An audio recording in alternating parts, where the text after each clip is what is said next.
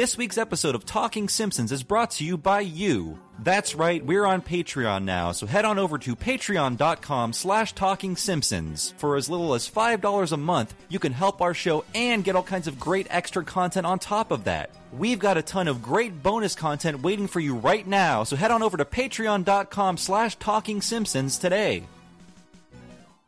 I heartily endorse this event or product.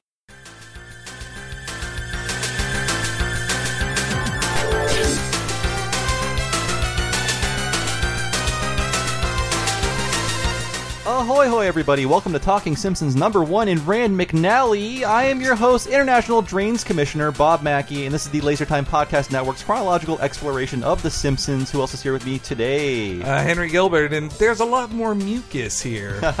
it's true, and who else? Argentinian Hitler Chris Antista. Oh boy, the secret's out. and today's episode is Bart versus Australia. Australia! Oh, that's enough. And today's episode aired on February 19th, 1995. And as always, Chris will tell us what happened on this mythical day in real world history.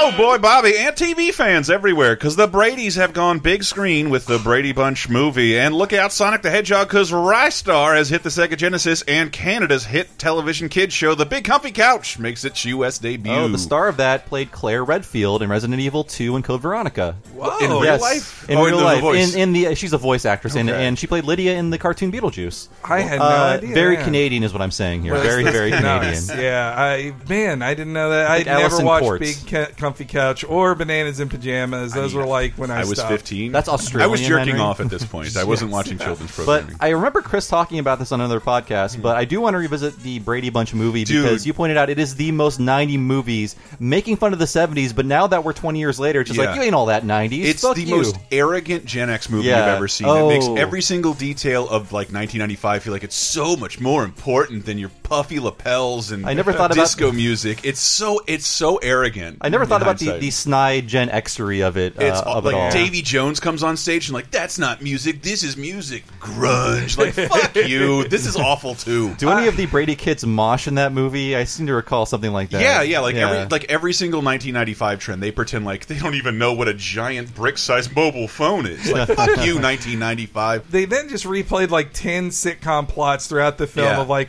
she gets hit in the nose mm-hmm. with a football, and then also The new Jan Jan, Brady. Jan wears a uh, an afro wig to the party, and they have astroturf. But Gary Cole is perfect. Oh, and yeah. Shelley Long. The They're movies both are both movies are transfixing, especially if you have like vague, I don't know, lucid memories of the Brady Bunch, which I think we do, Mm-hmm. even though it's kind of gone. and that they they played they walked right up to the line of like a du- in both it and the sequel they're like oh uh, Marcia's friend is a lesbian who wants to get with her but let's we'll just get up to that line and, And- then and then in two they joke around of like what if Greg and Marcia had sex The show did that. Yeah, that's yeah. true.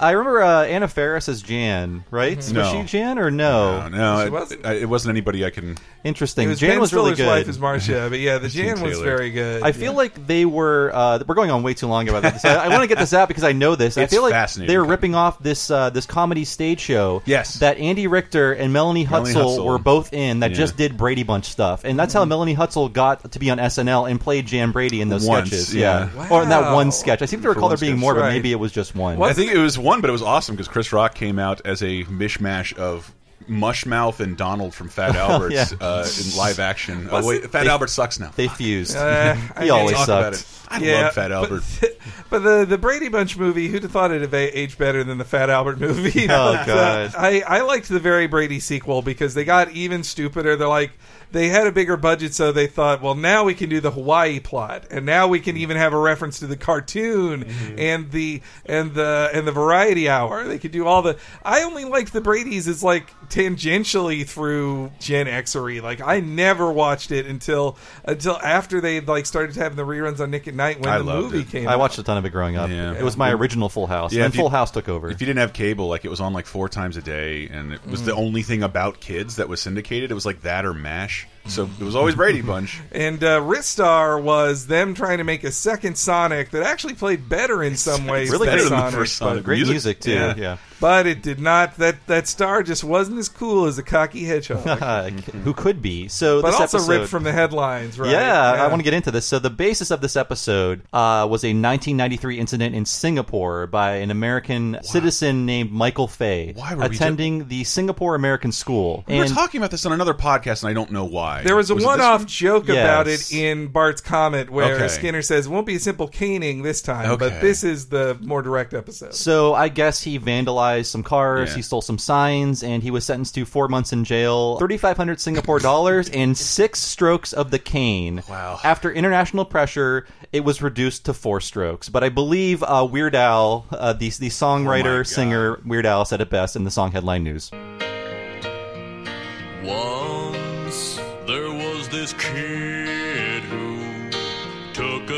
To Singapore and brought along his spray paint. And when he finally came back, he had cane marks all over his bottom. He said that it was from when the warden whacked it so hard. We're good. So, you know, Weird Al is playing fast and loose with the facts. He was not visiting Singapore. He was living there with his mother. Uh, He was an American citizen attending an American school. But yeah, he was whacked in the ass as a form of punishment, and it, uh, there was much fun was made of this. Yeah, but a And- big foreign controversy: the American idea that a foreign government can spank our kids. No, Yeah, it well that's that's played around with a lot in this episode, but it was i- in the case of the Singapore caning, it was like we we do have the death penalty here. Like it's it's something for America to be super judgmental Yes. about. Like we're doing they're doing public corporal punishment. Like A we- formal we do a spanking, lot of yeah. bad- It's just when you you look at this episode now and it seems ridiculous, but there were Yes. millions of federal dollars spent around this case, housing people overseas. Yeah. and dip, diplomacy out the wazoo. Mm. It costs money to like try and get Michael Fay out of this. Yeah, well, incident. America gets really mad when a country does something to an American. It's it's also it's why you hear those stories of like you'll hear stories about a natural disaster, let's say, in some part of the world that isn't America, and the American news they'll report on it, but you'll also see the stories of like five Americans died in this thing of like, well, among yeah, there were American bodies among mm. hundreds of other bodies. It's our sheer exceptionalism, Henry, that makes us more important. It's it's our greatness that makes us so exceptional, as Newt Gingrich said. But so they turned it to not have to make fun of Singapore, an Asian country. They then go to something in a similar time zone with with Australia. I do want to get into this really quick, though. That um, I believe this is the superior, the best Simpsons International episode because Hmm. every other one, it's like here are a list of things we're going to make fun of about this country. This is half that and half. Let's just make things Mm-hmm. Make up. things up. and that's what I love about this episode. How just it just makes things up and just presents them to you with a, hard with a to straight research. face. Yeah, Yeah. just like the the prime minister is not the real prime minister. There there is no boot on the Australian flag. like all of these great details and these great like these made up words, these made up customs. I just love how they make all this stuff up instead of choosing to make fun of Australian And this things is, the this entire is their. It's odd to think about. This is the Simpsons' first international trip.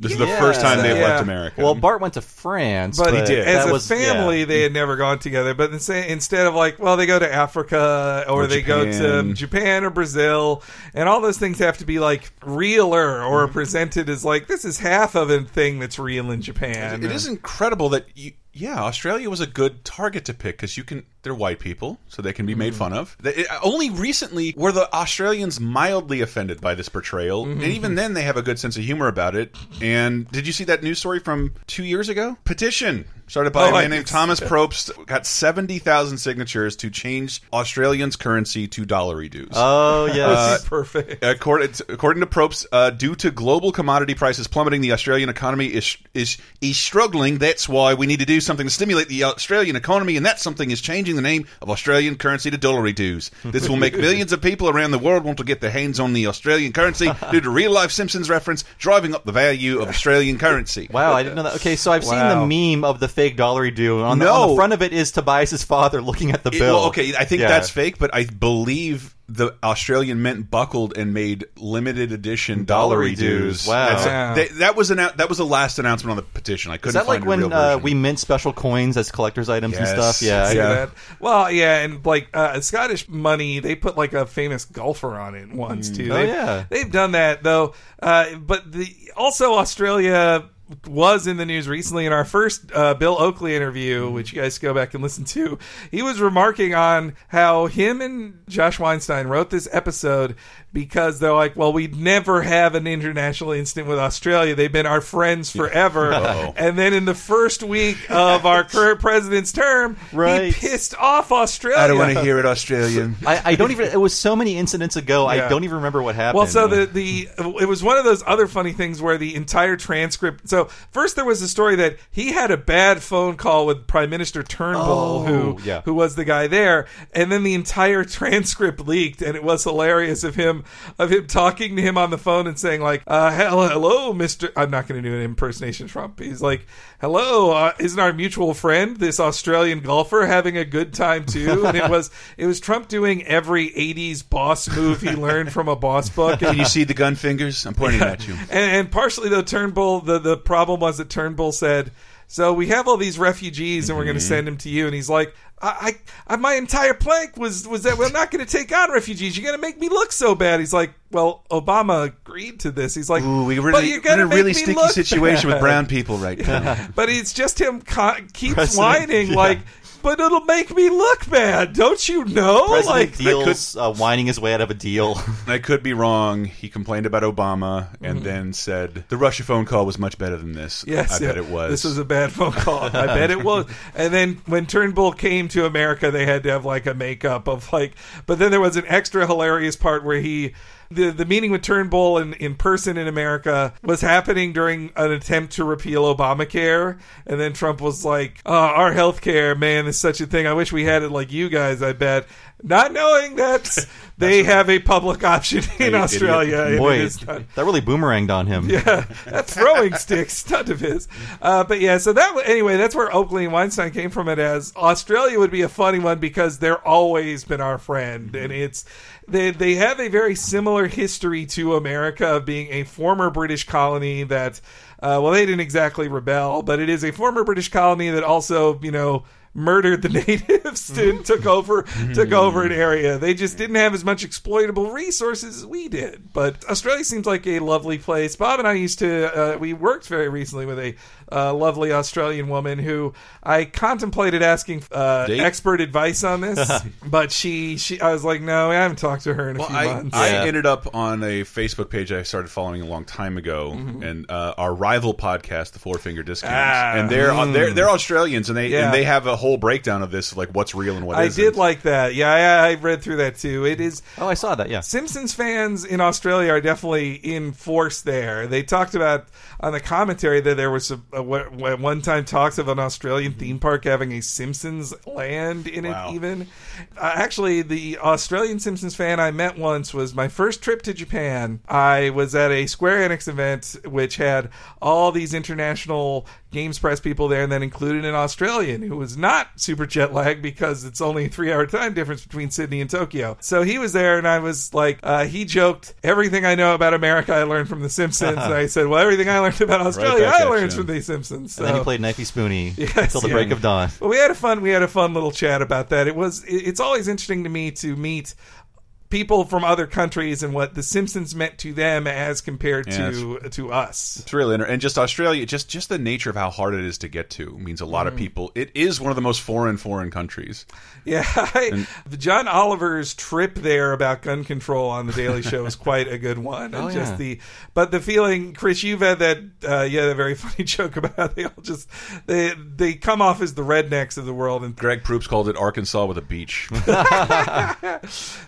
is the world's smartest man. But they do have smarter uh, gun laws there. Got to give them Oh, yeah. that. But uh, so when I was around Bart's age, though, I did go through an Australian phase. Well, like the- it was a really the thing they talk about in the episode of America going through an Australian phase. That was real. that happened, Yeah. and I was alive when it happened. I remember it. I ate my share of koala yummies. koala yummies. still- There were multiple koala cartoon shows. Yeah. When do we want to break down those references? Well, the koala, uh, the koala cartoon shows. I did want to mention that that apparently that is from in 1984. Mm-hmm. Japan got their first koalas at a zoo, and it caused a koala craze.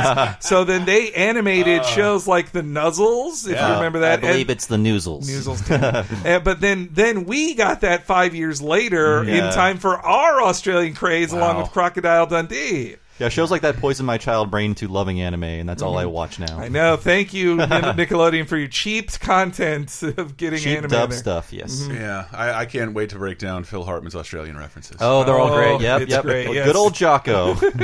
Uh, but all right, well, why don't we then get into it? Uh, I like the start of the episode in that uh, I Oakley and Weinstein have talked before about they they got more use out of the kids' bathroom than anybody else on the show. Like They really did, yeah. They never that stuff never happens in the kids' bathroom. like uh, the bathroom rug metaphor in uh, Marge Not Be Proud. Yeah, and I like the design of it. You've got like fish on the wall and everything. It is. Uh, we didn't have a kids' bathroom in my house. We two- did have two bathrooms. Two but- ensuite bathrooms. They're living in they're living large in that Yes, Simpsons house. yeah, it's uh, it's one of those things you see the show like, well, I could never live this way, uh, and they they're having that uh, shampoo versus toothpaste race, and that's when we get to the Coriolis effect. So the thing with the Coriolis effect, people nerdonauts have pointed this out. Lisa is wrong-ish about this Yeah, yeah. that the Coriolis effect does have an effect on weather. Like hurricanes turn a certain way, while below the equator, weather events turn a different way.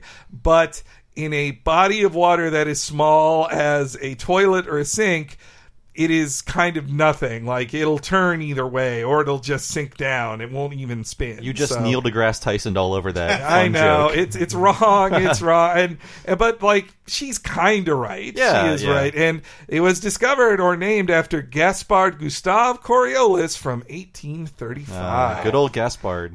Yeah, but and I also just love Homer screaming in the shower like "Ah, cold ah." Was, Good animation too. Who did this one? Wes Archer. it was He a Wes Archer one. Yes. Yeah, another vacation episode. He did uh, Itchy and Scratchy Land too. That's right, Yeah. yeah. I still don't get. It was so prevalent in the 80s and early 90s that flushing the toilet to affect the shower. I Yeah. never saw that effect.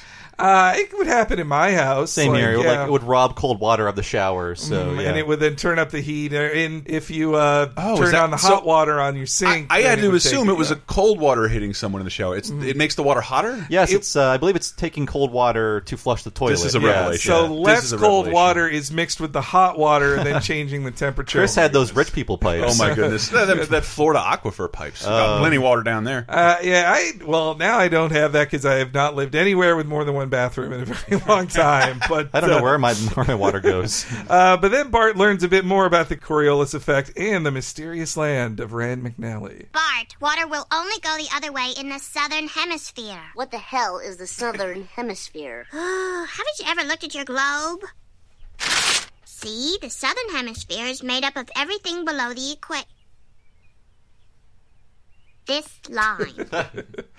So down there in, say, Argentina or Rand McNally, all their water runs backwards? Uh huh. In fact, in Rand McNally, they wear hats on their feet and hamburgers eat people.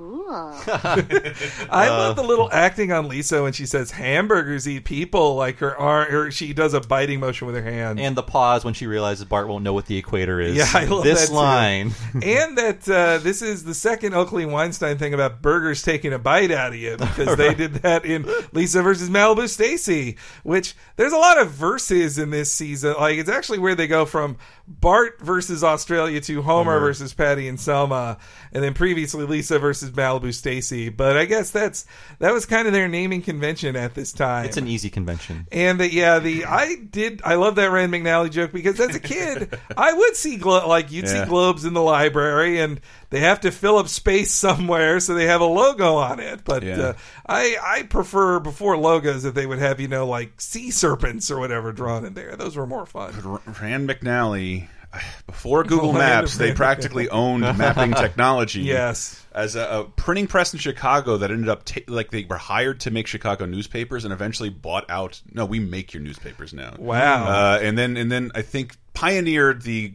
the I don't know topography, Mhm. and they're I, I don't know. I've seen their name everywhere. Rand McNally. I, They had the corner on printed maps, but now printed maps for about are a just- century. uh, yeah, they you can Rand McNally still exists. It's Mm-hmm. now just an app. They're like, well, you download the Rand McNally app and look at stuff like, well, Google Maps kind of beats you. I won't be doing that. Yeah, And it is it is the conjunction of two names, Uh, Rand and McNally. It's just like Barnum and Bailey, huh? Mhm. The, same- The two map giants merged. and that Bart had never even opened, like he was handed a globe on his birthday and never even took the wrapping paper. I got a globe as a gift. It sucked. Yeah, Yeah. I did too. Weird. Like, Yeah. why? Like, what? Am, I- am I going to explore or something? It's What's not happening? even a globe. Is n- it? Does, it's not even good reference material. Even Yeah. without the internet, it's just decoration. It's like, No. well, here's a place I'll never go, and here's Well, a place I'll never go. Now Super Mario Odyssey has made globes There cool you go. again. Yay. But, uh, we should talk about all the places Bart calls because Bart kills Yes. two people with his phone calls. Yeah, I'd ha- I would say that Bart accidentally killing two people are bigger international incidents than a phone bill in Australia. So the first one is the uh, South Pole Research Station call, and uh, their toilet is frozen over. I do like him tapping the toilet with a pen, as if it's like you should know this toilet has, has not Yeah. functioned. It should you should have realized your toilet is frozen by now, and also that the guy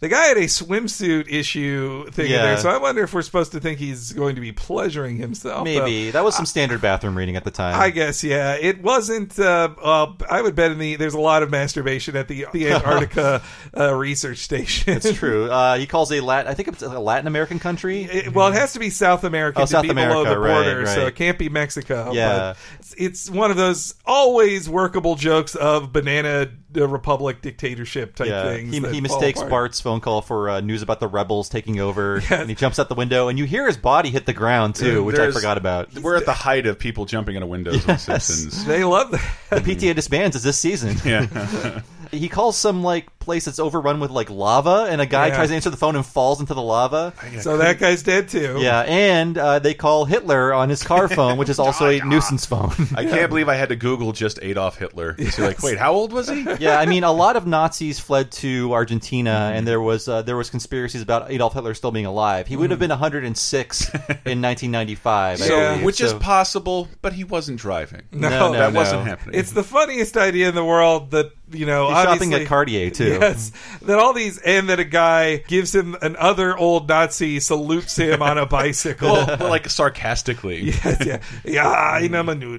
But This the- this confused this because I had to. Dad, is Hitler still alive? yes, yeah. No, Well, but hi- maybe. Uh, uh, Nazis always wanted to dream that Hitler was still alive, and that it was all just a hoax. That the the Americans said he killed himself, but his skull was really a woman's. But even then, it's like, well, then he would be the oldest Nazi alive, and he can't. That would Hitler wasn't living the life of a No. man who lived to be. He was on 106. speed a lot, and uh, They, they joked about how Groening hates Hitler jokes, even on there. That they, Yeah. they somehow got it through. The, actually, there this heated up uh, recently again. This Hitler in South America thing because the CIA declassified some documents very recently that they had reports that. Hitler is in Colombia and then moved to Argentina, and they say the CIA people are like, "Well, look, we we had to look into it because it seemed important at the time, but this was not real. Like it didn't really work. But they, I only and I realize I only have my definitive view of what happened to Hitler Mm-hmm. from the German movie Downfall from about 15 years ago, Oh, right. which is where the angry Hitler meme comes from Yes. because it's the German people's first movie addressing Hitler. And I'm like, wait a minute, why am I trusting the Germans to tell me that Hitler died? that's how they. That's how they win you that's over. How they get you. Yeah. Well, as we all But he know, took a was- suicide pill and bit, like when really he was shot to death in a movie theater and then exploded. Like, Exactly. that's what that's you, what happened to. But I had I had one huge question here. Sure. And it was really dumb.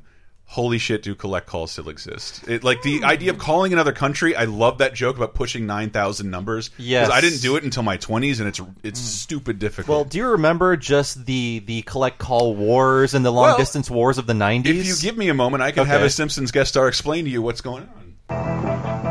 Better call the beach house. Tell them we're going to be late. Hey, you could save up to 44% if you dialed 1-800-COLLECT. 44%? You're kidding. No, I'm not. It's easy. See? You better listen to the brother. You're gonna need that 44% when you get my bill. oh my god. Oh my god. that was a strange Wow. period. Yeah, the, the call ATT. I forget, I forget. There was a one eight hundred. George Carlin did ads. I, Phil Hartman did. I'm pretty sure the Who Shot Mr. Burns stunt was sponsored by a like, collect call or long distance call plan, like an Yeah. AT and T thing. Yeah, that's true. I, I, I remember David Arquette and John Yes. Stamos were Yeah. also part of it. All the it was the collect call boom. Carrot and- Top. Yeah. Oh yeah. Carrot So, Top, according to an. Ars Technica article from two years ago, I, I don't think these are still run by legitimate companies, but somebody bought those lines. Man. And in a desperate move, an Ars Technica editor or user called 1 800 Collect two years ago for six minutes, and it cost him $50. Oh my god. Whoa. Fifty dollars, but a collect call I didn't know for a long time is, is essentially like COD. You're calling someone who mm. they have the recipient of your phone call They're has to gonna pay. pay for it. Yeah. They're footing the bill. I remember just how how ancient all this stuff is. Like one of the old Seinfeld episodes. There's a bit about how when you're on a payphone and the operator asks you to put another dime, like you, ball's in your court now. It's like when does that ever happen? Like, are you being extorted in a payphone? What happens if So you don't put money what, in? What we would do pre cell phones, we'd be out and try to call trying to call a friend. We'd use one eight hundred collect. I did that too. and you'd leave a message. Uh, you'd usually leave, this is a message from Christopher, but instead we'd be at a payphone. You'd Mm-hmm. call for free. Nine four two like yell out the number so someone could call that payphone back. or just tell them to pick you up or whatever. I did that with my parents. Like, come Yeah. pick me up. Yeah, that well, that commercial and all those commercials also depended on well, the only way you're going to call somebody collect is because you have a payphone near you. It's like, well, one, I'm never going to have a payphone near me, and two, I Yeah, always why- have a phone. Why was this so important? Well, Yeah, it I- was it was another racket. The last time I got a collect call was when a friend was uh, calling me for bail, Oh. and that Yeah. was like 12 years ago. Yeah, Yeah. I, I called someone from jail too. What up, But John? I don't think about long distance plans. I just know I can call my mom in Ohio, two thousand miles away, and it, there won't be a bill or a charge for that call on my It's phone. it's bizarre. Long distance Yeah. has not been an issue on a phone call level in about a decade. Mm-hmm. Well, and even international calls, Mm-hmm. like Bart's international call thing, I only thought of that recently. Uh, a couple years ago, I did a covered Comic Con with some British compatriots, Mm-hmm.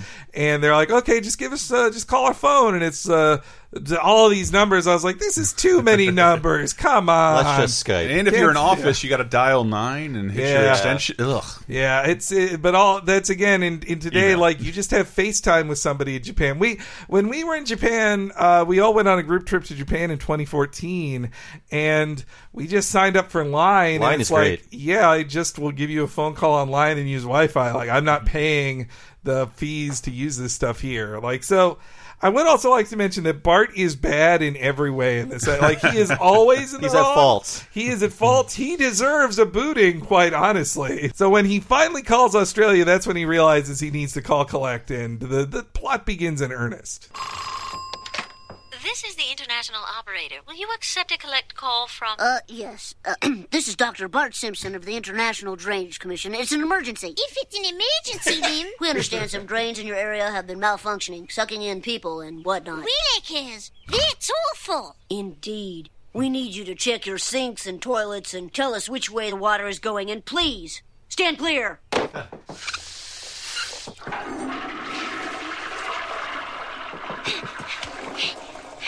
The fixtures, they're all draining clockwise, sir.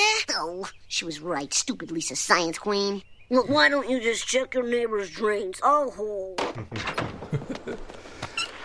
But Tobias lives in the middle of nowhere in and Hey, writes, Bart, the bakery caught fire and all downtown smells like cookies. Want to go smell? yes. Yes, I do. So, like, I think Oakley and Weinstein have the best constructed episodes of Mm-hmm. The Simpsons, and this one, I was just thinking about how it starts. It starts with the catalyst for everything, the swirling Yeah. down the drain, and that, that's what starts Bart on his journey that leads him to Australia. It's very well Mm-hmm. Constructed true, that way. Each step goes to the next one very easily. And Trying then- to move toilet water with his hands. Yes, And and then then the all- plunger part. And then also, yeah, this isn't unlike say Fear of Flying, where they waste eight minutes on a thing that doesn't mean anything. Yeah. they then they are immediately like each step goes to the other. There's no weak B plot in this of Bart becoming a ballet dancer or So, something. Oh, spoilers for the next episode.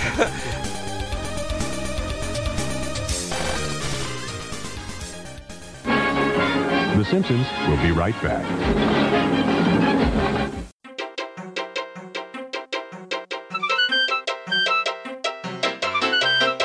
We hope you listeners are as happy as a Charles Walzer in a lift as you're listening to this episode and know that we are able to do this full time thanks to patreon.com slash talking simpsons. That is where we are directly supported and are able to do this full time, not have to bother with jobs that distract us from Simpsons and or you can focus on making tons of exclusive content on top of this podcast. For just $5 dues a month, you can get access to every episode of this show from now on, ad free and a week early. Plus, you'll get access to the entire first season of Talking Simpsons. Plus, we're reposting some classic episodes from season two with the ads removed in them as well. And perhaps coolest of all, it's where you can listen to Talking Critic, where we go through the critic every episode, one at a time, with our wonderful co hosts, Michael Raparez and Diana Goodman. Those are all super fun. Again, just $5 dues. And for $10 dues or more, you'll also get access to a special series of videos only available to our bestest patrons. So go to patreon.com slash talking today and help us out.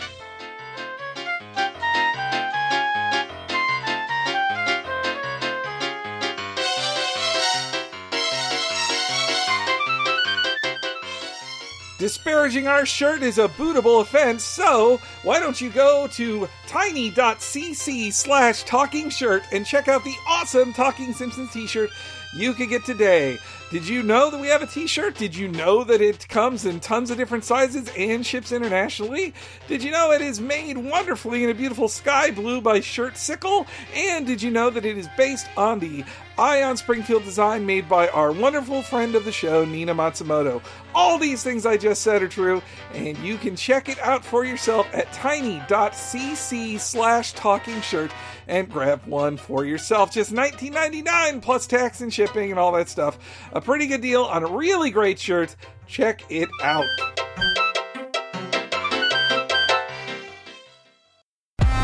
Hey, this is Sideshow Luke Perry. You're listening to Talking Simpsons on Laser Time. This week on Laser Time, the internet's seventh leading pop culture podcast, the gang is tackling a brand new topic. This character, I believe, has the distinction of being the only person who has led the. Let me finish all three of these teams because this is pretty impressive.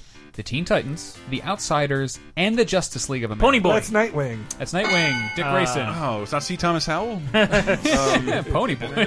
Pony Boy. We've only got a Worst few more here. superhero ever. Couldn't even save Johnny. Pony Boy. He- but he could stay gold. He saved Only gold. That was power. a super ability to stay All gold. right. That's Laser Time. New every Monday on lasertimepodcast.com, iTunes, Stitcher, or wherever you get your podcast.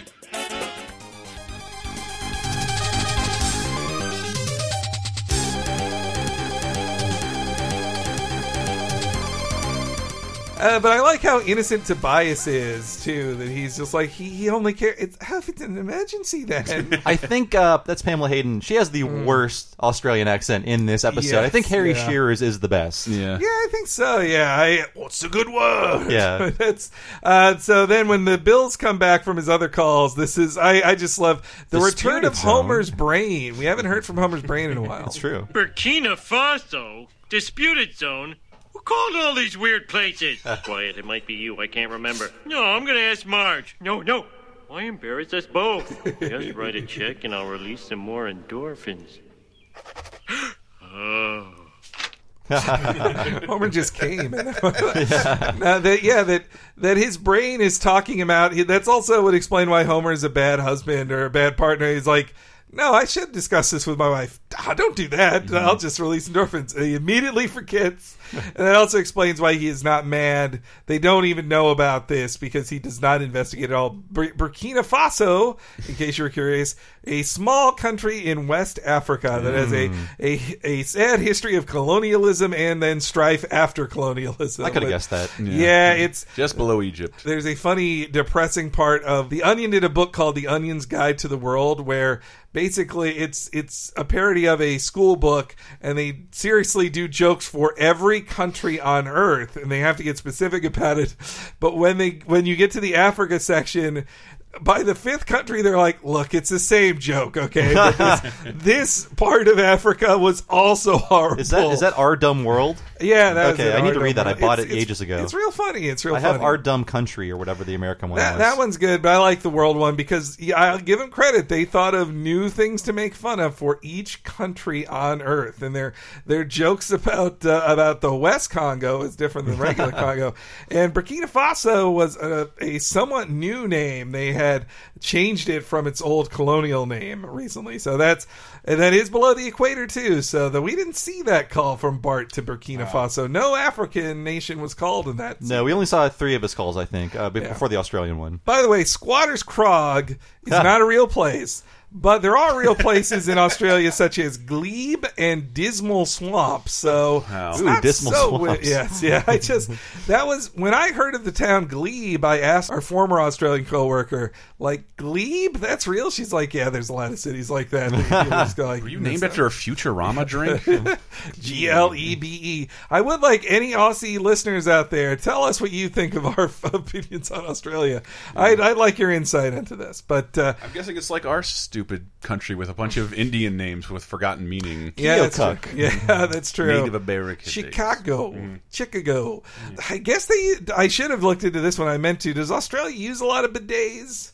I, assume because they're European, they're all Yeah. they're always squirting water up there. And Most- you know what? I'm jealous because Yes. I know that's a much better and cleaner way. Most than smart countries paper. do. Yeah. Yeah, well, did you read that Reddit post that was going viral recently about how like women who say my husband's butt is Oh, disgusting because he like he won't even wipe his ass or clean between his butt. He's like nothing goes between my cheeks. Like Yeah. the fear of being gay has made you have the most disgusting ass What in, in the world. What if I have sex with a rag? It's not the fear of being. I don't do butt stuff Uh-huh. because I just don't trust what's happening down there. I'm a hairy dude with a bad diet. I, I, It's fine. Like you just you got to get over that. I don't want anybody to have to experience what might be happening there. Every once in a while, you see an underwear that leaves that it, it sheds a mystery, So- a light of mystery on that situation. Oh, Also, so I was surprised that Australia used dollars. I did not Yeah. know Yeah, that. Australian until the- dollars. I, I thought it was pounds or, or would have been something like that. In uh, U.S. currency, nine hundred dollary dues is seven hundred American dollary dues. Hmm. Though uh, For in, in 1995. in 1995 money, 700 American dollars is worth 1100 American dollars Ah. now. And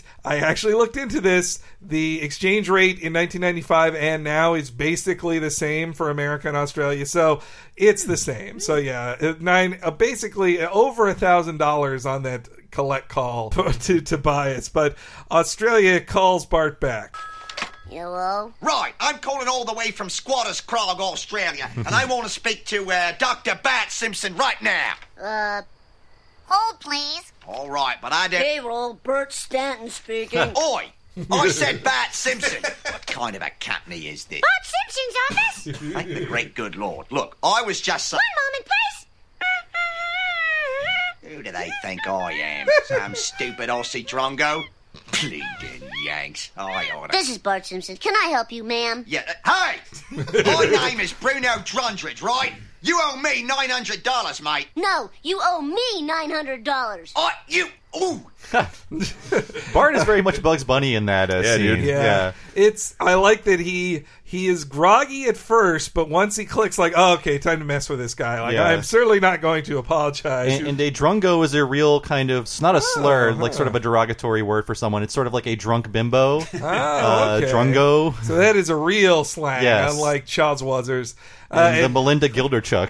and, uh, and that's when raindrops keep falling on my head. Last heard in Duffless. That well, that was the song Bart was. Humming. Oh, really? The Okay. fake music. Raindrops keep falling on my head. It's funny, like on the commentaries, they say they will ask Nancy to just hum random nonsense, and she will find a real song that they have to pay for later. She's not as good at making up random songs like Dan Castellaneta. I, I mean, Dan And I Castellaneta. apologize. Somebody, po- I made a Barnyard Mo ringtone. Oh yes, That was great. And Yeah. multiple people said it should have been Homer's. doo-doo-doo-doo." That that That's should have been your. too, but, but- if you want that, it's it's just drag it on your iPhone. Bah, it's right there on the Bart's Comet page. So before we play the second half of it, I did want to play the "Dingo took my baby" line, which is not "Dingo ate my baby" as Yeah. as Seinfeld would have us believe. But here, I've seen this movie. here is the uh, the real reference. Please, God, help. The dingo took my baby! What? what? That's the overrated Meryl Streep. Oh, Oh, oh, yeah, she, she was in that movie. That's no, right. she's the star of it. It's Yeah. called A Cry in the Dark, though in Australia it was called Evil Angels. It's a terrifying sequence too. You Mhm. can't really see it, the baby in the jaws of a dingo, but you just see this thing run away in the night. Mhm. I don't know. I found that well, scene in- haunting. and it is based on a real thing. Like it's it's uh, an Australian baby named Azaria Chamberlain.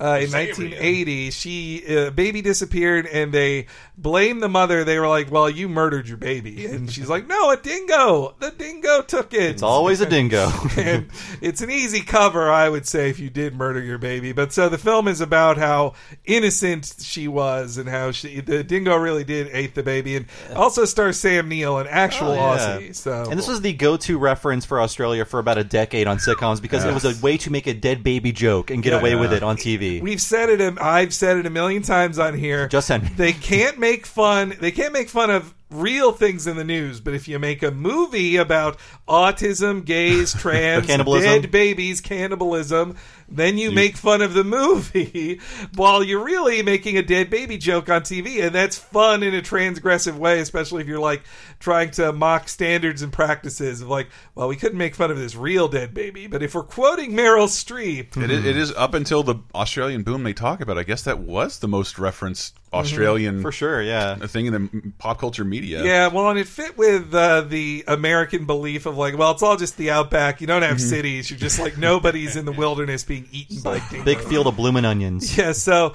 uh, yeah, here's the second half of that phone call. You're just some punk kid, aren't you? You, you picked the wrong guy to tangle with here, mate. I don't think so. You're all the way in Australia. Hey, I think I hear a dingo eating your baby. yeah, well, uh, ooh, oh, oh, I love his that's anger. It. I'm gonna report this to me member of parliament. hey, Gus, I got something to report to you. That's a bloody outrage, it is. I want to take this all the way to the Prime Minister. Hey, Mr. Prime Minister! Andy! Aye, mate. What's the good word? He's floating in a in a pond drinking a beer. Very Homer Foster's Simpson. and nude. He is nude, Uh, too. the prime minister in '95 was Paul Keating, though, not this guy Not named Andy. Yeah. It's funnier to hear them yell Andy than Paul. Yeah. This uh, he would be replaced in just one year by the uh, the guy who would pass all those gun control laws there post uh, Port Arthur, which is a very depressing thing to talk about. Yes, but, the- they they fixed it. I just yes, they did. They it only took one massacre. They didn't have to wait for what are we up to like 500 at this Uh, point? probably Seven- the 50th this year recently. I honestly can't comment on the most recent massacre on this because a more recent one will have happened It- within the next week. But I just I just love Bruno's like impotent rage, like oh you oh yeah, oh yeah. he's so angry. and yeah, his member of parliament next door is feeding pigs. Feeding pigs. Hey, they're proud farm people. And I just love all those uh, the letters Bart gets, and that he uh, has to like push them down with Lisa Sachs. That's a good. I I like that escalation. I was sad there wasn't more letter jokes. There was nothing funny on the letters themselves. Yeah, yeah, that's true. Hopping Mad Collection Agency I guess that's was one the of best them. joke they could get. I was Like, freezing for like you know the little freeze frame jokes, and there was Mhm. really nothing. not even a funny name of a city. Yeah. Like, and I also think that they had a different act break, I think, for the episode. This is my theory that before Lisa saying, Ooh, I think you should talk to mom and dad on this, I think that was the act break Hmm. because the act break is Bart saying, I'm getting indicted by Australia. That's no reason to block the TV. Boom. Boom, yeah. when it comes back from the act break, it is the exact same shot. Like they Hmm. didn't. So I think they just moved the act break forward 30 seconds and ended on a joke instead of a threat of Bart. I think you're right. But That uh, checks out. Yeah, and, well, and speaking of checks out, then we get Homer learning of the existence of multiple countries for the first time. Bart, did you trick an Australian boy into accepting a $900 collect call? Yes'm. Hmm, there it is. Australia. I'll be damned. Look at this country. You are gay. That that whole "you are gay" and the laughter that was the critical error s- Windows sound on my friend's computer for like five years. so the computer was always calling you gay. that that has haunted Uruguay in my mind for ever gay. since that. I which- mean, we had a similar moment in the public in the library of our elementary school, discovering the country and mispronouncing it, the country of Niger. Mm. When we first, like, I can't believe they called it that. Oh my god! Didn't they realize? Uh, and I- this was later referenced in the title of Super Mario Galaxy. You are Mr. Gay. That's a really dumb that's reference. right. No, yeah, you uh, listeners who don't know this, uh, it was so funny though that every like what there was a there was There's a like a twinkle twinkle, on each letter. on certain letters of Super Mario Galaxy, and they spell out U R M R.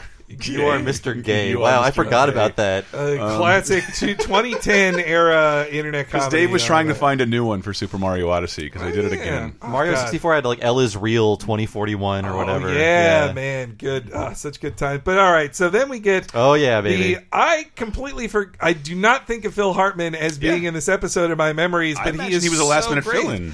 I yes, my theory is Mhm. the mouth movements are a little off with him. I think they're like if we Oakley has been very clear. Oakley Weinstein were very clear on their commentaries, like.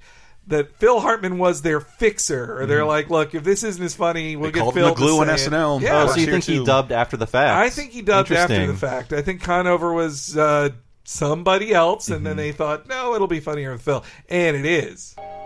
Oh my, hello. I'm Evan Conover with the U.S. State Department. Undersecretary for International Protocol, Brat and Punk Division. Unfortunately, Bart, your little escapade could not have come at a worse time. Americo Australian relations are at an all time low. As I'm sure you remember, in the late 1980s, the U.S. experienced a short lived infatuation with Australian culture.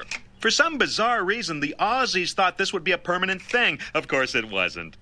I know those words, but that sign makes no sense. Anyway, the down under fad fizzled, and the diplomatic climate turned absolutely frosty.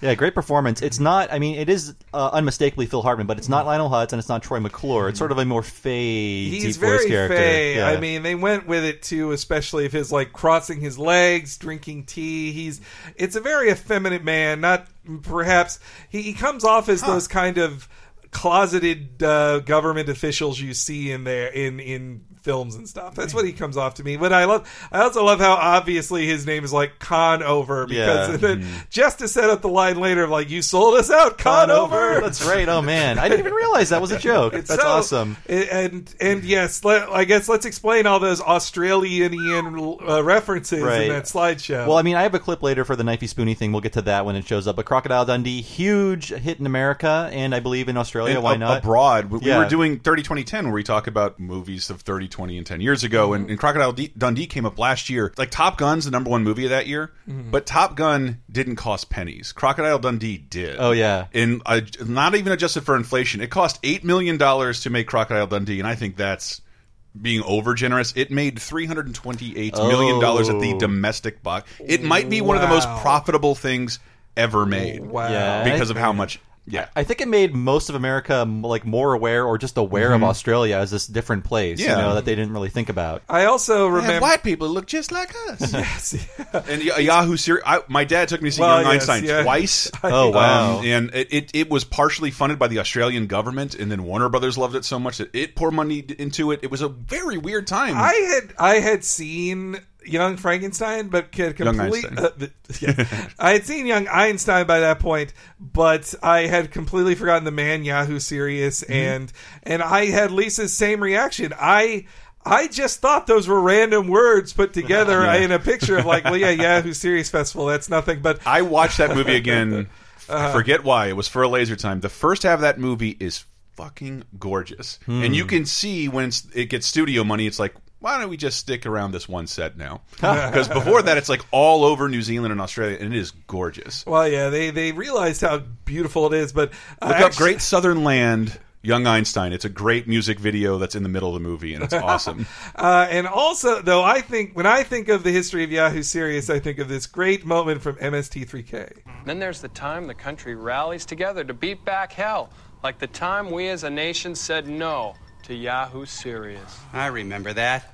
All of us together, drawn inexplicably to the slobbering mouth of hell, and then suddenly, somehow, by some unknown force, rescued in the nick of time, like Moses and the Israelites. Now, That's great. Trace is such a good puppeteer. Yeah, He's I- great. Yes. So uh, Listen Koa- to our interview with Trace Beaulieu. Oh, we did that. That's right. Yeah. So Koala Blue, which I believe my, my mom had shopped in with me at some point, it was an Australian import chain uh, co-founded by Olivia Newton-John, the What? famous singer actress. Yep. Wow, And it lasts from 1988 to 1992. So that was that's like squarely the the, the crazy Australian fad years, like 80, late Man, 80s to early She knew 90s. when to strike while the iron was hot on that. I'm just judging with hindsight, but it seemed like Americans dis like had discovered a white tribe that Yeah. was long left un un These ex- undisturbed. eccentric white people like Mark Jacko Jackson, who is the guy holding the giant Energizer battery. So this happened in my lifetime. I don't, I don't remember, remember this at either. all. Don't at all. This was no their way. pre-Energizer Bunny mascot, a, like an insanely like buff footballer who would go "oi" a lot. So we can play the Christmas Energizer commercial. Oh, thank you. Oi! To make your Christmas brighter, you need the Energizer. Wow. The extraordinary Energizer. Stuff these in your stockings. Plant these by your tree. This battery has the most energy. Shh. To right, the extraordinary Energizer. Santa? Oi! Laboratory tests prove in most devices, Energizer lasts longer than any other battery. For energy, remember me. New Energizer. Oh man, they just scream it at you. Oi! That's To now- boys! exactly. Now I now I get all those two right things on MST3K. Oh, you're in, right. In Space Mutiny, they do that. I forgot about that. If anybody from Energizer is listening, I, I just want to say I think it's time you should diversify because I still see commercials for you, but I can't think of a product that whenever I need it, I resent it so much. Like, how the fuck does this thing still take batteries? yeah, it's what I mean. The Xbox One controller. I mean, Yes, what, what that's- year is this? It's when I need to capture a Wii a Wii game. I gotta put fucking energizers in this. But I think they learned their lesson with that guy that they should. They're like, no, we need to. We can't own this guy. He's a human. Like, so we need to make up a fake thing that we can own. And the Energizer Bunny was even more. I I was just shocked that line of like, what do you think of energy? Think of me. Like that's what screwed over Verizon uh, to- with the Oh, dude who now went over to. Sprint. Like he can And- be like, I used to like Verizon, but now Mr. Sprint. and that fake Sony guy too. The Yeah. fake Sony exec. Oof, man, Kevin Butler. I Yeah. am so that time, man. That guy was funny and all, but the hero worship of that dude, I was like, it's not that funny, guys. Like, Yeah. fucking calm down. It's- it's cute The at best. I mean, the PS3 sucks. Like, who cares? I know this guy's funny, but. Uh, It got better. It got better. No, I never wore Koala Blue myself. And, uh, meanwhile, there was no Vegemite sub thing in Subway. That It's an acquired taste. That America shit did not get into Vegemite. No, Yeah. yeah, Oh, it's awful. But and then also the murder of Castro that did that didn't go so well. That Plan B, he would He- live another twenty. It was a long years. plan. He eats the slide though. I love in that front just of them. swallows the slide. Uh, and so yes, Conover though has a plan to fix all of this. And Bart's childish taunting agitated the Aussies further. Oh, he'll agitate you. Oh, he sure will.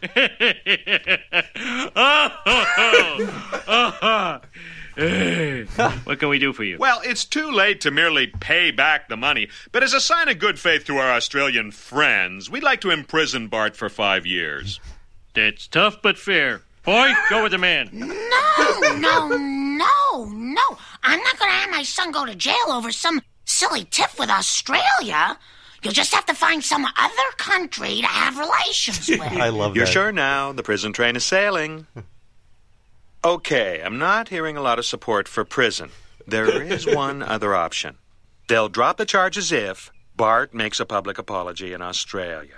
I got a good chuckle out of Marge's very mom-like take on uh, diplomacy. Yes. Like, find some other country to have relations with. Also, the cute way she just hugs Bart, like Yeah. no, no, no. That's While- great animation too. Well, meanwhile, Homer's just like, yeah, it's tough but Tough fair. but fair. All right, you're gonna go to prison for five years, son. Get out of here. Go with the man. Go with the man. You're gone, and now.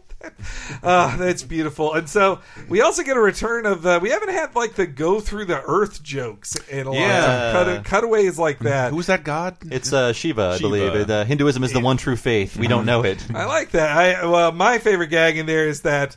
Well, I do like the guy who's crawling out of his coffin, and but then got uh, stuck halfway. But the the dinosaurs in the coffins, just the idea of like we just haven't dug deep enough to find that the dinosaurs buried themselves. Dinosaur too. funerals. And also Skylab did land in Western Australia. Oh That is yes, accurate. that's true. Yeah. I forgot about that. So uh, then the Simpsons land in Australia. Uh, we left at 1.30 p.m. Monday. What time is it now? It's 6:45 a.m. next Wednesday. You may also be interested to know that it's summer here, not winter. Oh.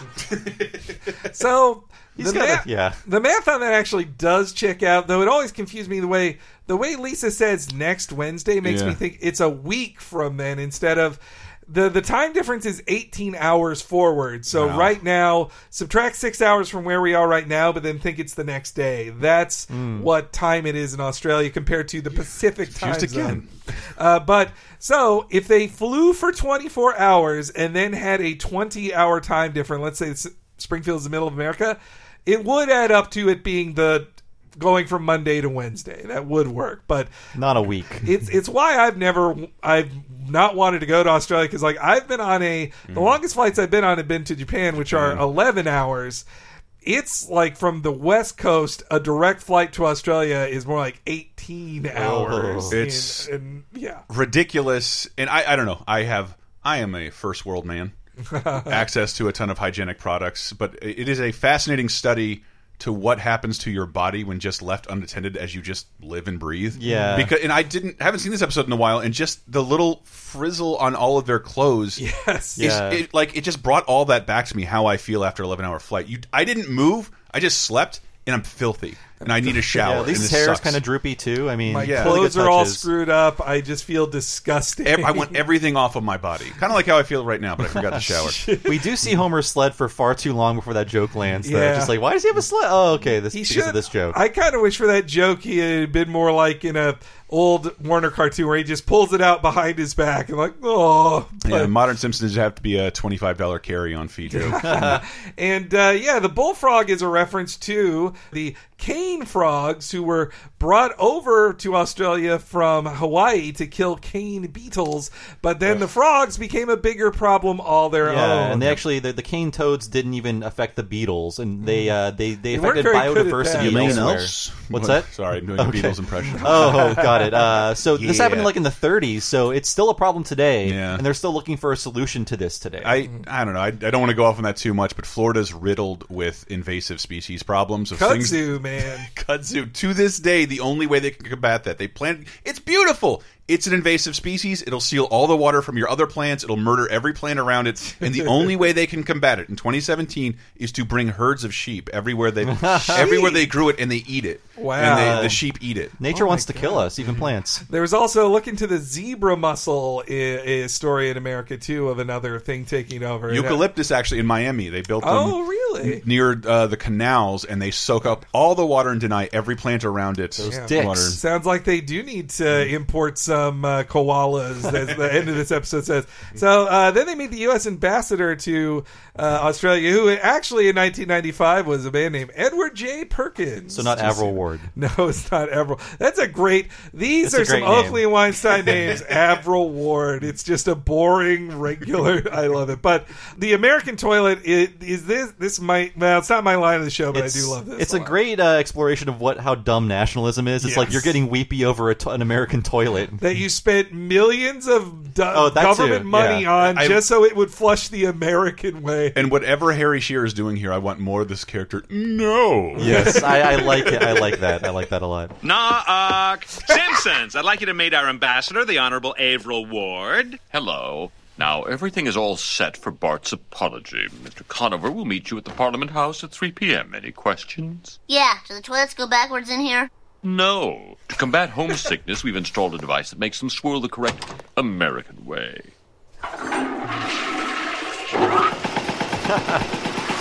sound. Sweet land of liberty, of the.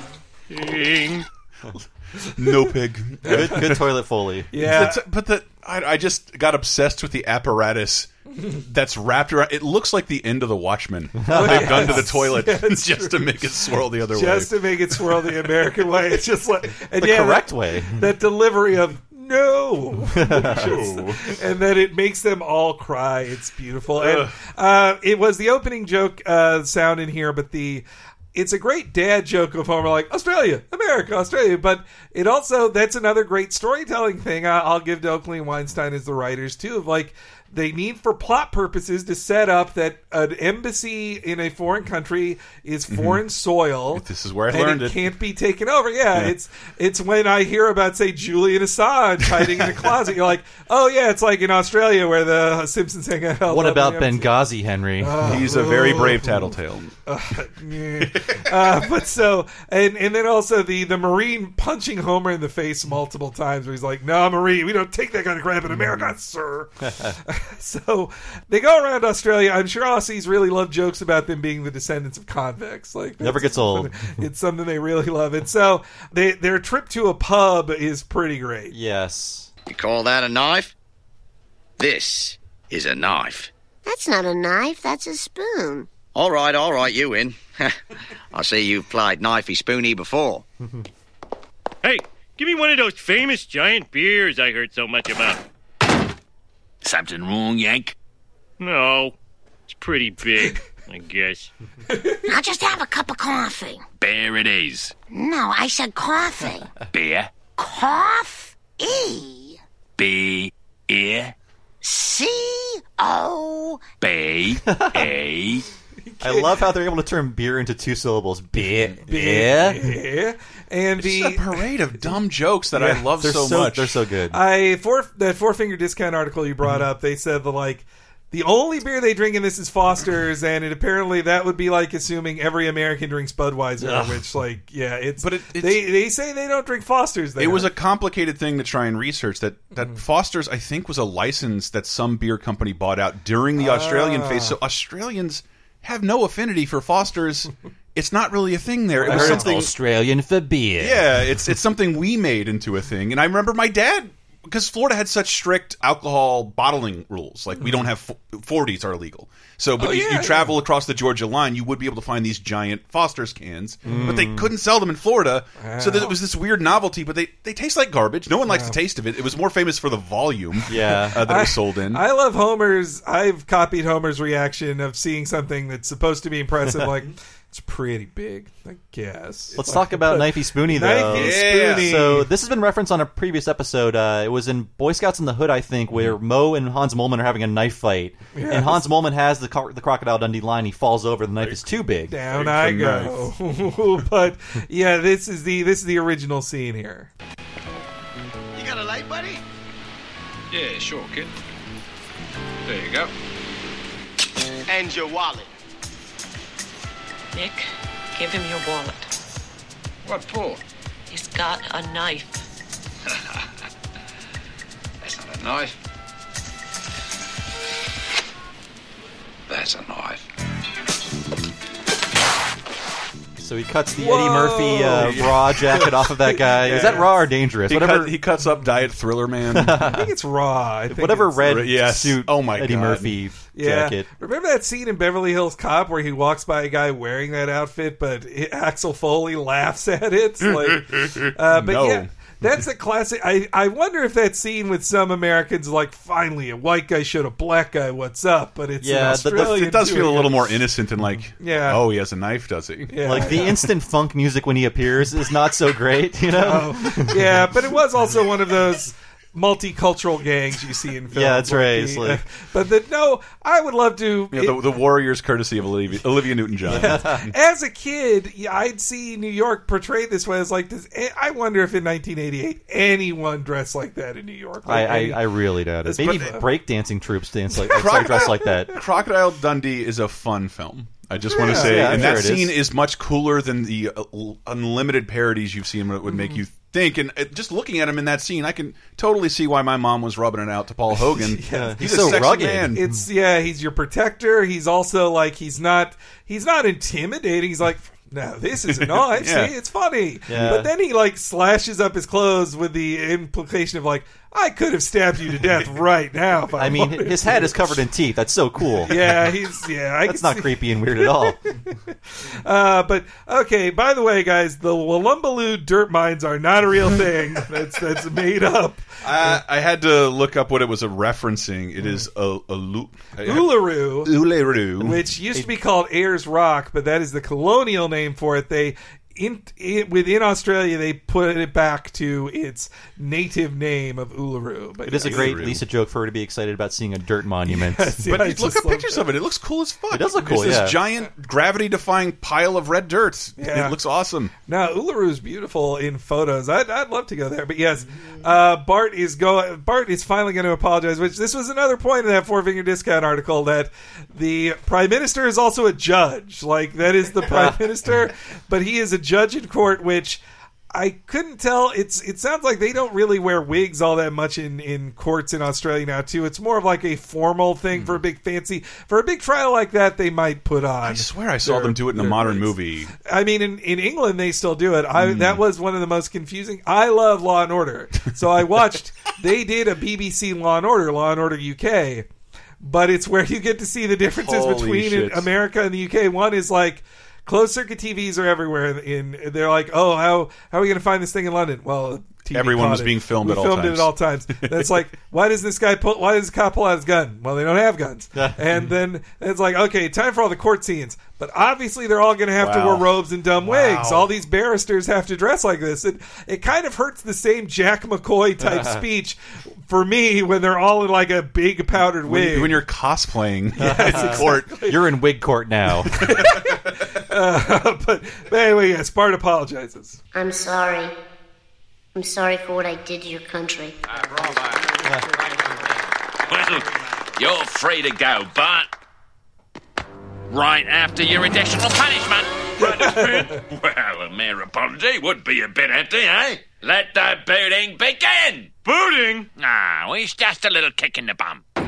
so who is the guy that comes in? Is that a Mad Max uh, He's figure? Mad Maxy, I suppose. yeah, it's like leather He's- jacket and cut off jean shorts. There's a much more clear Mad Yeah. Max reference Later, later, yeah. yes, but it he definitely seems like a tough guy in the Mad Max style. I Yeah, because. I'm trying. I, I was trying to think off the top of my head what are the more famous Australian movies Mhm. before this, and I, you know, other than Gallipoli, I couldn't think of shit. Yeah. and it could be a reference to that. I don't know. They kind of hit all the ones they could. but and- the most famous Australian movies pre Crocodile Dundee all have Mel Gibson. Yeah, I, I just I also love that story turn of like after your additional punishment, Yeah. like it's so great, and and that Conover knew it the entire time. Mm-hmm.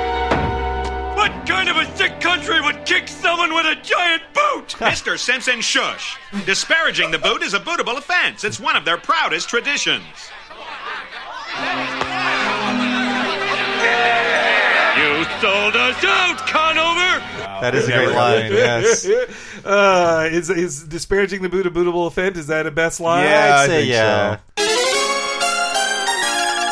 the joke. I mean, with with the added sprinkles of Mr. Simpson, shush. Yeah. Like I, Mr. Simpson that's should now my knock, favorite knock. line. like he's so that's I love that. So are you like, lightly fake implying that he might have been playing a gay a gay character? A gay person might have initially voiced Conover. I don't know about that. Maybe I whoever Hmm. played him probably in my assumption that Phil Hartman is a secondary voice, and Mm-hmm. whoever played him did it in a Fey way as well because the animation is there. Yeah. I'm going to tweet at Bill Oakley after this. Yeah, he'll have the he'll know what to do. Uh, and then we have Homer's speech, which I love about the barbarity of Australia compared to America, which only gets funnier with each year in America. When will you Australians learn? In America, we stopped using corporal punishment, and things have never been better. The streets are safe. Old people strut confidently through the darkest alleys, and the weak and nerdy are admired for their computer programming abilities. So, like us, let your children run wild and free. Because, as the old saying goes, let your children run wild and free. Now, boy, run back to the embassy, back to American soil. And again, like speaking of international incidents, Homer briefly holding the prime minister hostage Yeah. and then breaking out of parliament. I love the That- boot on his fist. Yes. You know, like it's a gun. That is that would be a huge international incident. Yeah. Homer would be going to jail for life. He, he really did look like a sweeted Mega Man. I, I do love You that got boot. boots. Just him pointing the boot at everybody. And uh, and again, though, I would say when when the extra comedy in that is that Australia has not executed anyone since 1967. The last time they sentenced someone to death was 1984, but they commuted it to a life sentence. So the, their country has not executed anyone since 1967. So if we're going to talking about hmm. corporal punishment, capital punishment, they don't do that since in more than 50 years. So. That's again funny for us to judge them, uh, and- but then we have then we find Oh. out that apparently they don't know what boomerangs are in Australia. this is a great joke. I'll stop them. Oh no, he's coming back this way. That throwing stick stun of yours has boomeranged on us. Hey, we can get away in their pouches. Ew. It's not like in cartoons. Yeah, there's a lot more mucus. That's so great. That's so great. On the on the young Chris checklist of what I know about Australia, I was waiting for these references, Yes. and they subverted my expectations in a way I still think is fucking hilarious. Yeah, They're, they're both beautiful. That that they have boomerang as a term as a verb, but they don't know what an actual one does. they just call it a throwing stick, and it shocks them. They're like, "It's coming back." it's I love it's that my favorite voice. gag in this episode. Did you guys have a boomerang growing up in this Australian Yes. uh, mania days? yes, these Australian I mania days. never ever could get it to work. Same properly. here. I had a Nerf boomerang that Yeah. whistled when you throw, it, but it would just throw it oh. off into the distance. It would never come You back. still had to chase it. That's yeah. true. Yeah, I did have a Nerf boomerang. Did it whistle true. though? Mm, I they had to whistle. that, yeah. I used the wooden ones. I saw people who could use them like just flawlessly. They uh-huh. throw it and they don't move a step, and boom, it snaps back into their hand. So, in my research of pouches, mm-hmm. though, that apparently mucus, it's not that there isn't mucus in there, there mm-hmm. is, but what really pouches are for is to protect nipples. Like it is, at least in kangaroos. Oh. Kangaroos, when they give birth to a joey, they are really. They would be oh. considered premature. they aren't. They. They. It's Oh, not like yeah. say when a calf gives birth, it can get around. It can't. So the pouch is like a second womb, and that baby's got to eat something. So nipples are inside of there. If you look inside a pouch, it is hairless and has multiple nipples in there, and it's it's rather scrotal. Honestly, I'm surprised Like, you're not gagging right now. Eh, you know, the mucus is gaggier to me than nipples, I'd say. But uh, okay, I don't get this sign joke about the, the the gift shop. It's a Mexican gift shop in like why is why is it a I think on the commentary they say it's a parody of a real gift shop uh, Yes. between North and South Dakota or I, Carolina. I Oh, thought maybe okay. so- Yeah. I didn't check this out. That south of the border gift shop wasn't like a chain of gift shops. I see. Okay. Yeah. So it's an added weirdness of a Yeah. Mexican style gift shop in Australia. it's high quality. I love that. says. Pedro says high quality. And I love the joke. It reminds me of my mom. It's so sweet. This is such a great mom joke. yeah, yes, where yeah. the uh, it's so it's so clever. Mom, you said I could have one souvenir, right? Well, I want a didgeridoo. really good. Mm, that seems very noisy and expensive for a souvenir. Hmm. Why don't you get this nice cap? It's clever, just like you. Huh? Get out, get out. Oh, shoot, shoot, get out of here. Ugh.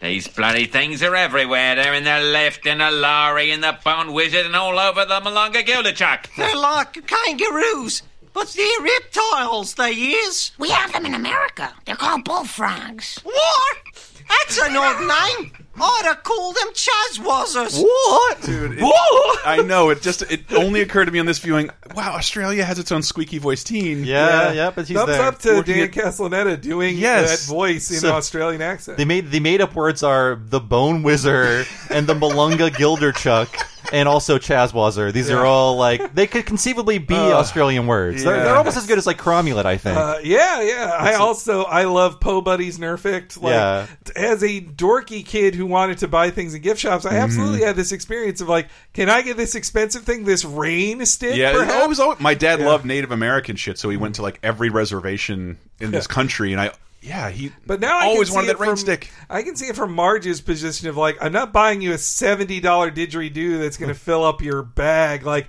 here's a hat; it's ten dollars. I, like, bel- let's just get this. I believe Lisa could learn how to efficiently play the didgeridoo, Mm-hmm. but it it requires like a different. You have to learn Yeah. how relearn how to breathe. Yeah, that consistent breathing through your My nose. My mom has a didgeridoo, and she's yeah, she is still training herself, and she has like decades of experience playing musical instruments, so she Mhm. can at least she has a starting point for that. yeah, but you it has, Which I guess that? Lisa does too. consistent. You breathe in through your nose, out through your mouth, so you never stop blowing into the didgeridoo. Apparently, uh, when they recorded the the special version of the theme for the ending, the Mm-hmm. didgeridoo is a real one, but it's made out of like plastic PVC pipe. It wasn't wooden. So You in could have used a '95, vuvuzela, and I would have been totally fooled. I just love I love Marge's eh eh. it is great because there's like no real connection between Lisa and Marge. It's like this Yeah. is clever. You're smart. You like Yes, these things. yeah. Like I feel like that's a very ni- like, very sweet joke. So they run off to the embassy, chased by every remaining uh, stereotype of Australia they could, and it still isn't many. No, there's, there's an Aborigine in there too. Yeah, they at least get one How of the aboriginal. Yeah, uh, and we get a joke about American craftsmanship in there, which was funny. Uh, and then the phone bargaining scene actually kind of reminds me a bit of Doctor Strangelove. This this gets a bit more Vietnam in this. Well, this uh, is a episode. direct, oh like, yes, shot. yeah, but Yeah, I like how cruel this is to Marge. Yes. As much as I love Marge. I can't believe our government would set up Bart like that. I must say, I'm very angry at the State Department right now. Yes, but shh, Mrs. Simpson, please. We're about to reach a breakthrough with the Aussies. Then it's agreed. During the bargaining session, we each get two candy apples. All right, one candy and one caramel. Oh, for the love of criminy, give me that. I know Bart did something wrong, but he's my son, and I'm going to punish him myself. Our countries may have their differences, but as human beings, I think we can all agree there's no substitute for the discipline of a loving parent. He wants to talk to you. Yellow. hmm So we're in agreement. She won't be allowed near the phone again. Aw, poor Marge. It's it, I, love that so much. Yeah, It it's great. It is sad that that has to happen to Marge, but it's one of those uh, another of those awesome murky things of a rejection of sitcom tropes. That would have been the end of the episode. Mm. yeah, even the music is, is built in to fool you. Yeah, just like, like- swelling music. Okay, see, common sense mom finally talked us out of this international incident. Instead, it's like, nope, it's She won't be allowed near the phone Yeah, again. We should not have listened to them. I I love how they celebrate that they that their compromise is exactly what the Australians wanted to. We did it! We've worked out a compromise that will allow both nations to save face. We've argued them down to a booting. What? The Prime Minister just wants to kick you once through the gate with a regular shoe. I believe it's a wingtip. No deal. This is my son we're talking about. Sure, he's not perfect, but who is in this workaday world? No, Mom, wait.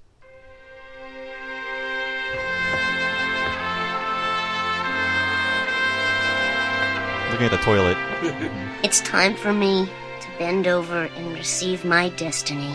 Yeah, just like Michael Fay, uh, his sentence was also also argued down, but they were still going to do the booting. Yeah, they had to. They had to do it, and I'm on Australia's side here. Bart should have just just get kicked once. Like you were wrong. You Suck did a bad up. thing.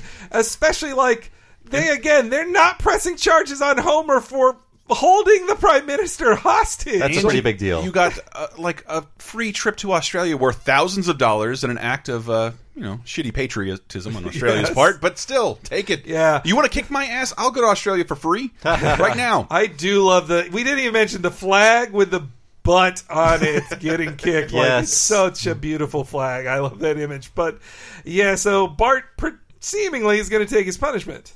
Thank you, Bart. I promise I won't make fun of you later for this. Show them what American butts are made of, son. Marching up to the wall. That's it, lad. This is for the Commonwealth of Australia.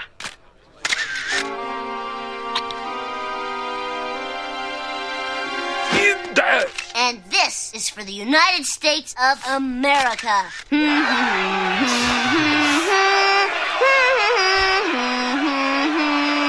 Boy, that "Don't Tread on Me" has uh, taken on new meaning lately. yes, it has. Yeah, but that butt, it, it, that should be the flag. That should be the Gadsden flag. I agree. With tri- don't- but again, it was used. It was used in such a selfish way of like, no, you're wrong, Bart. Like, you just take your punishment. It is very much the American exceptionalism thing. It's like you Yeah. can't punish us. You dare to punish me?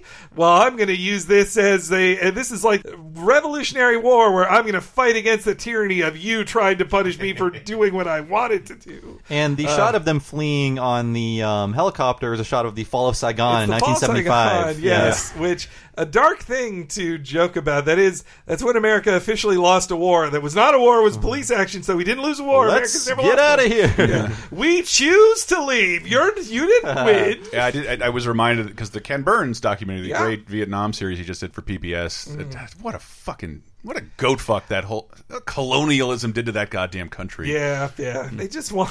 Yeah, it's. Ugh, boy, we bombed this shit out of them.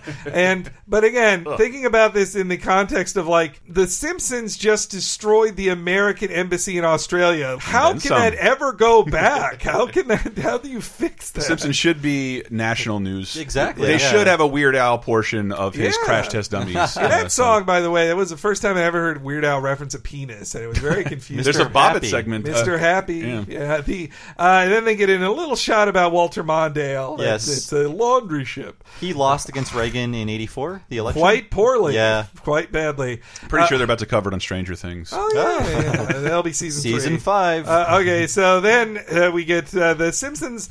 Not only piss off Australia, not only ruin U.S.-Australian relations, but also doom Australia. f- Apparently, entire ecosystem. it's weird how Lisa is on board with this. Yeah, which she should really, she should at least be like, no, Australia's wrong. Like, though I did like she compliments Bart of like, I'm surprised you drew so legibly on your own butt. That's a great line too.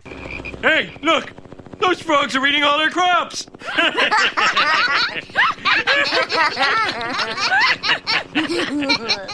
Well, that's what happens when you introduce foreign species into an ecosystem that can't handle them.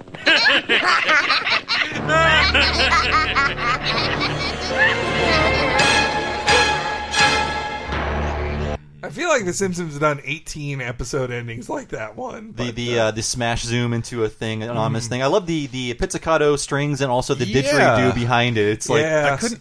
What's that a reference to? It's a specific horror lick, and I couldn't. I couldn't figure I it mean, out. it kind of reminds me of yeah. the Eye in Psycho, like Mm. the uh, and then Psycho. It, it, but it's it's it's just a horror trope. I think that's gone beyond a single reference. But I'd like to think the end. The end shot forecasted Hypnotoad for Matt Train. I I just love that a koala, the friendliest, cutest thing in the world, that they're zooming in like it's a threat. And and I also, as a kid, when I finished watching this, I always imagined like, well, they just the next episode should have been an alien style survival horror thing on the Walter Mondale where they're fighting the koala. They have to stop the koala from getting to America. Uh, but man, that that's one thing I've always wanted to go to Australia just to hold a koala. If I could go to some animal place, I heard they're mean little fuckers. Unfortunately, they have to sedate that koala first. But uh, Well, uh, then a sleepy koala. Fine. and, and their claws are like super sharp. yeah, apparently. they'll Yeah. gut you, man. All right, I guess I've got enough cuddly animals I can That was a great, a great- episode. yeah. I really it did color my idea of Australia for a long time. Me and too.